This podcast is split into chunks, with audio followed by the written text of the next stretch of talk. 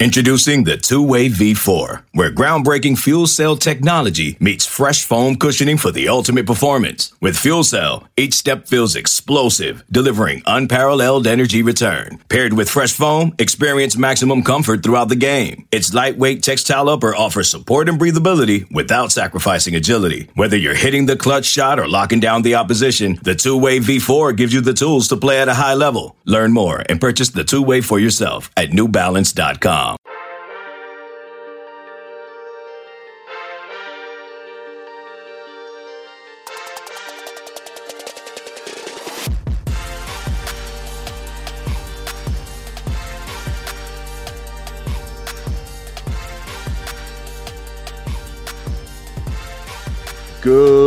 morning, Bucknutters. Welcome to the Bucknuts Morning Five here on Friday, December 11th, 2020. I am Dave Biddle. I am very happy joined by Jonah Booker for his usual Friday visit. J Book, let's start right at the top. Emeka Egbuka, the number one wide receiver in the country in the 2021 class, is expected to commit to Ohio State later today. He will announce his decision. Just your thoughts on that development. Yeah, it's finally going to come to an end here. I know you and I have been, you know, speculating and talking about his recruitment for months, and feels like it, years, doesn't it? it feels like years. And the, I tell you what, Dave, the most beautiful thing about that is Ohio State has pretty much led wire to wire when it comes to this recruitment, and that tells you the job that Brian Hartline and the staff was able to do when it comes to his total overall recruitment what Ohio State is getting is another prime time player, five star player, number one wide receiver in the country, a guy that they think can play on the inside or the outside. He's uh, tremendously gifted. His body frame is already college ready. Uh, at one of the, the local at the, the national combines, he was able to pop a 4 4 40 laser time. So once he did that, that's when you really saw his uh, rankings and ratings skyrocket because you combine that with his ball skills, his body size, the top end speed. What you're getting is the best pound for pound pure wide receiver in this 2021 class.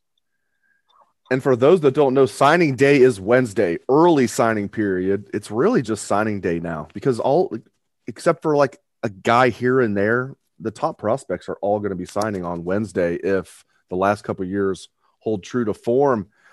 It's really creeped up on me. I'm sure it's creeped up on a lot of people, but this Wednesday will be signing day. When you, well, now we won't know this Wednesday, but do you think when the dust settles, Jonah, do you think the Buckeyes have a chance of catching Alabama and beating them for the number one class? It's not like there's that big of a gap right now. Alabama has 22 commits, Ohio State has 20. The average player ranking is almost identical. So the Crimson Tide, by having two extra players, are ahead of the Buckeyes right now. But uh, especially if the Buckeyes get Emeka later today, do you think they can catch the Crimson Tide? I do think they can catch him. I think it's going to come down to the very end. I don't think it would be officially settled until the second signing day in February. Because if you if you um, throw Emeka in this class, Ohio State is is inching even closer. Um, and then with with Emeka in the fold, now you're building that Washington pipeline with Emeka and Gee Scott Jr. there. Now, what what the what's the eyes on the prize is JT Tuimoloau, the five-star defensive tackle, top ten player in 24/7, who a lot of people also believe that Ohio State is the front runner. They've been holding that position for quite a bit of time. So if they can land uh, him, I do think it's going to come down to, you know, uh, uh, a prospect here or there that signs in February. Once all the dust settles and we see who all signs in December, that's when you're going to be able to see who's left out there and what the needs are that Ohio State feels that they want to get a, a, a, one or two more prospects in the fold with an outstanding class. And either way it goes, uh, even if Ohio State doesn't catch Alabama, it is an elite class. Is a class that not many teams in the country has the recruiting chops to get. Ohio State is bringing in position of needs all all across the field there, especially at the defensive back position. But you also have two bell cow running backs coming in.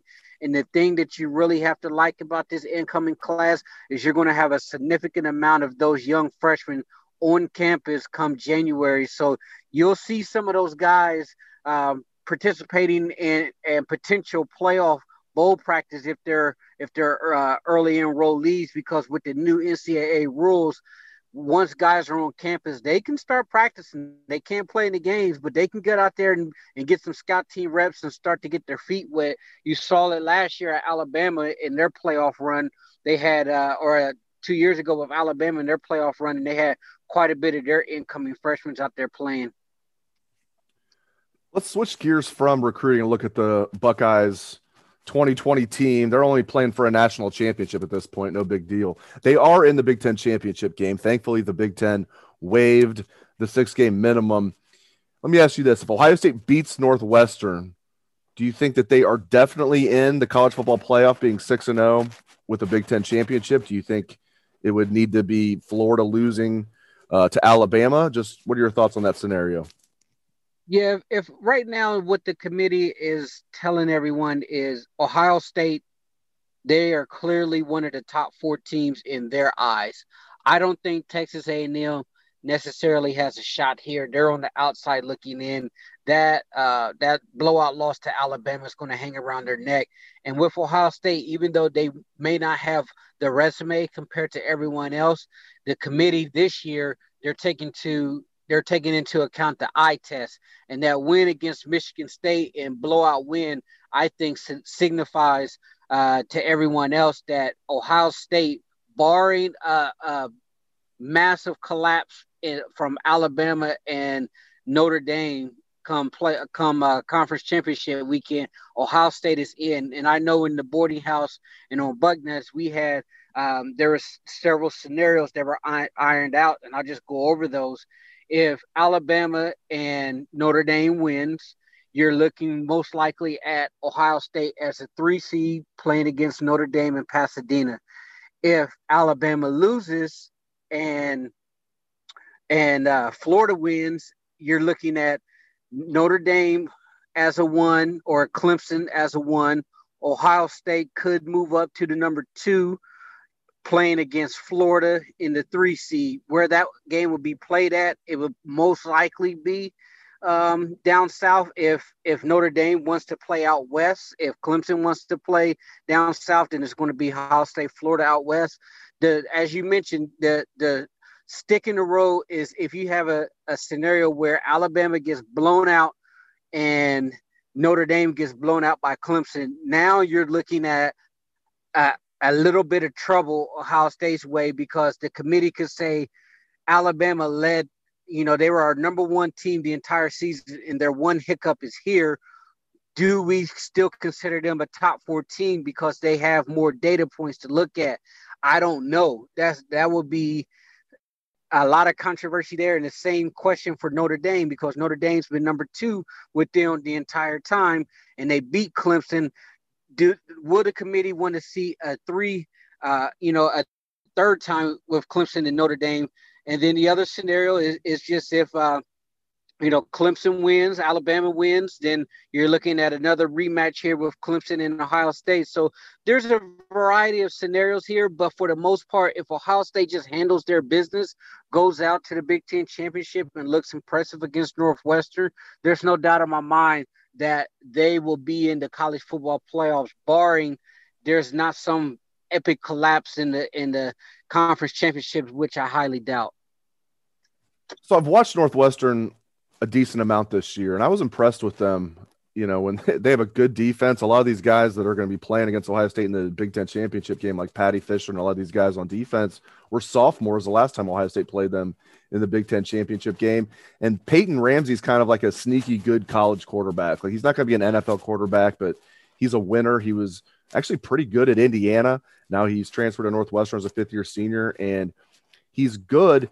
So I'm thinking, man, Northwestern's actually like a really good team this year. Then Jay Book, they somehow lose to terrible Michigan State, and you know I, I, don't know what to make of this team. I feel like Ohio State's not going to have too much trouble with them, but just what do you make of Northwestern this year? Yeah, to me, I think they're they're a little bit up up and down, especially when it comes to their offense. Uh, you know, you go out against Michigan State and you absolutely laid an egg there, as you mentioned. That Michigan State team, they are that's not a very good football team, and they manhandle Northwestern up front. And as you mentioned, a solid defense, but when I look at their defense, they're going against pretty much the Big Ten West, and right now the Big Ten is not a very good conference, top to bottom. I mean, some of these programs look like they do not want to even play right now. But you know, looking at looking ahead at the Big Ten championship, I know Vegas has this as a 20 point game. In my mind, I don't think Northwestern matches up athletically with Ohio State. Yeah, they have a, a solid defense there, but you get Ohio State on a fast track. Ohio State's getting all of their guys back. They're going to be hungry to make a statement to make sure that they uh, lock in a playoff spot. I, I think it's a bad matchup for Northwestern. I don't think they have the horses to run with Ohio State here. Uh, come game day, you may I may be sprinkling a little money on the Buckeyes here because I think the Buckeyes will come out hungry and they will come out with a point to prove. And I just don't think Northwestern has the athleticism to match up with Chris Olave and Garrett Wilson. As long as the offensive line can hold up, and uh, on the pass protection, Justin Fields should have all day to throw. And I really like the way the running game is starting to uh, be established with Trey Sermon getting uh, about seven, 7.8 yards a touch the last three games. And Master Teague has been solid. I know a lot of people complain about his home run hitting the belly ability, but he's been solid. The running game is one of my least concerns here. So as long as the offensive line can pass pro, Ohio State will put up 40 some points on them. Now you mentioned there are some teams out there in college football that don't really want to play right now. So with that in mind, let's finish the show talking about Michigan. Um, what are your thoughts on the program up there? They're now offering Harbaugh a contract extension, but with a lower salary. And listen, I know they have COVID issues, you know, all joking aside. I, I really believe if they could play the game, they would. Um, but there's also, I mean, a lot of Michigan fans are talking about how the team quit on Harbaugh. What do you make? That's a lot to unpack there. Harbaugh's future, what's going on right now at Michigan? Just what do you make of all of that, Jonah? It's a mess, Dave. It's an absolute dump, dumpster fire in year six of Jim Harbaugh's tenure there would did they quit? I mean, if you watch them play, you would see the lack of effort, the lack of firepower, the uh, as far as far as the team executing, it just wasn't there. And when I watched that that game wire to wire against Wisconsin, and they just absolutely destroyed them up front. They want they wanted nothing more from Wisconsin once the fourth quarter came around. At that point, Wisconsin went old school uh, I formation with the fullback and just smashed it down her throat. I thought it was hilarious. But as far as their their players, you know, you hope that the guys that got COVID have a, a healthy recovery. But at the same time, if you believe what the local media have been saying in Detroit, you go into their message boards. Michigan absolutely did not want to play that Ohio State game, and a lot of people believe that their quarterbacks would have been out both of them because of contract tracing. So that's one of the reasons that they weren't going to play that game. And that's why a lot of people were hinting several weeks ago that Michigan wasn't going to play. It's because they wouldn't have had a, a, a starting caliber quarterback going into Columbus. And, and to me, I just think that when Wisconsin did that early on, it opened the door for other teams to do it. Like, hey, our quarterback room is thin. Uh, maybe we shouldn't play because we might not be competitive. Um, but as far as Jim's contract, it's a mess because signing days next week. Recruits don't know if Jim's going to be there or not. Um, supposedly, if you if you to believe John Bacon, which you know someone he's someone who's dialed into the the program as much as anyone. There's several NFL teams out there that that's interested in Jim, which I don't understand that at all. Uh, so it so they neither and the, and the, on top of that, the AD said they're not even going to you know, really dive into his contract until the end of the season. Well, when, when's the end of the season? After the bowl games or after the crossover games? So you're just going to leave recruits in limbo signing next week that they don't know if the guy that they're signing up for is going to be actually there. So to me, it, it's a mess.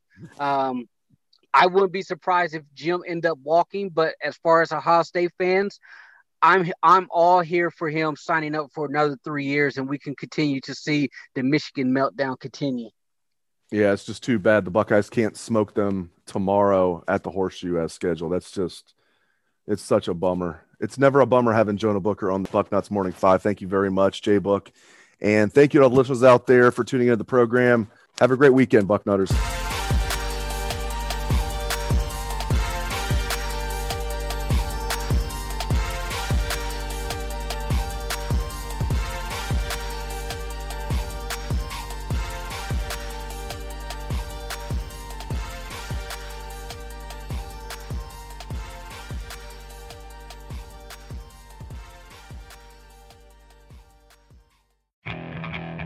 Okay, picture this.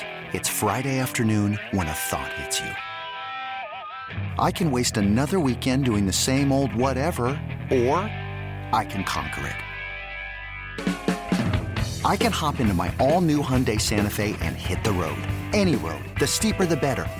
Because my all new Santa Fe is available with HTRAC, all wheel drive, so I can hit the trail without a worry in the world.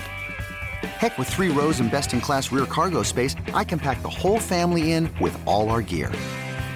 We've got available dual wireless charging for our phones, so we'll never lose touch with civilization, and we won't lose touch with the primordial power of Mother Earth. So, which is it? Waste the weekend or do something a little more epic? And conquer it in the all new Hyundai Santa Fe. Visit HyundaiUSA.com or call 562 for more details. Hyundai, there's joy in every journey.